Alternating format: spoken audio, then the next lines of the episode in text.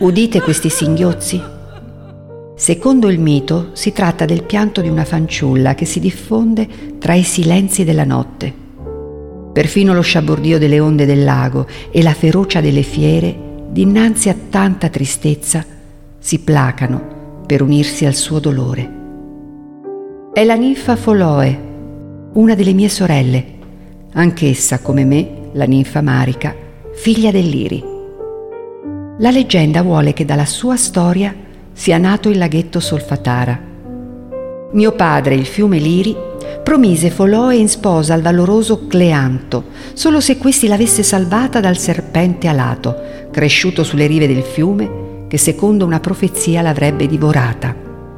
L'eroe si diresse verso l'antro della bestia e la sconfisse in nome di un infinito amore, ma poco tempo dopo, durante una battaglia, perse la vita. Colta dalla disperazione, dal tormento per la morte dell'amato, nulla riuscì a dare conforto a Foloe. Lacrime amare solcavano il suo viso un tempo radioso e i suoi gemiti echeggiavano tra le foreste e tra le montagne vicine. Foloe piangeva giorno e notte.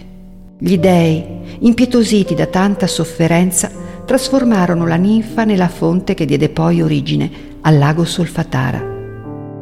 Forse per il tanto dolore di Foloe, ancora oggi l'acqua del lago è amara e le sue rive sono aride e prive di fiori.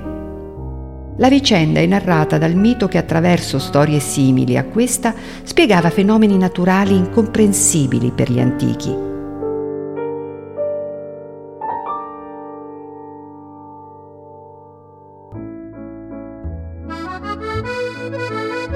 Oggi sappiamo che la mancanza di vegetazione, così come il sapore amarostico e l'odore pungente dell'acqua del lago, derivano dalla presenza di acque sulfure, cioè ricche di zolfo, motivo per il quale gli antichi romani circondarono il lago di terme e di ville. Tra le tante ricordiamo anche quella di Quinto, il fratello di Cicerone, e come si narra quella di Scipione l'Africano.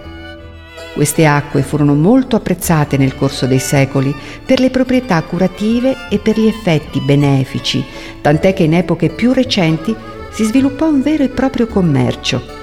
I contadini durante la notte riempivano piccoli fiaschi, li caricavano sui loro carretti per poi di giorno venderli ad Arpino, Isola Liri e Sora.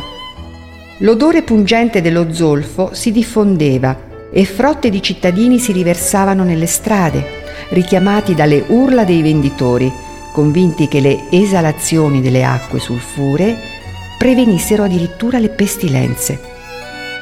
Desidero concludere il mio racconto sul lago e sulla natura delle sue acque con le parole di Ferdinando Pistilli, un abate vissuto nella seconda metà del 1700.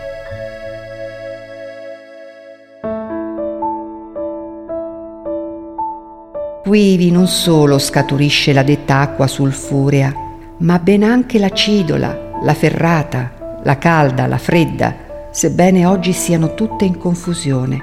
Dai rottami di fabbriche e di pavimenti a mosaico antico, ivi scoperti, si argomenta che un giorno vi siano stati dei bagni di diverse acque.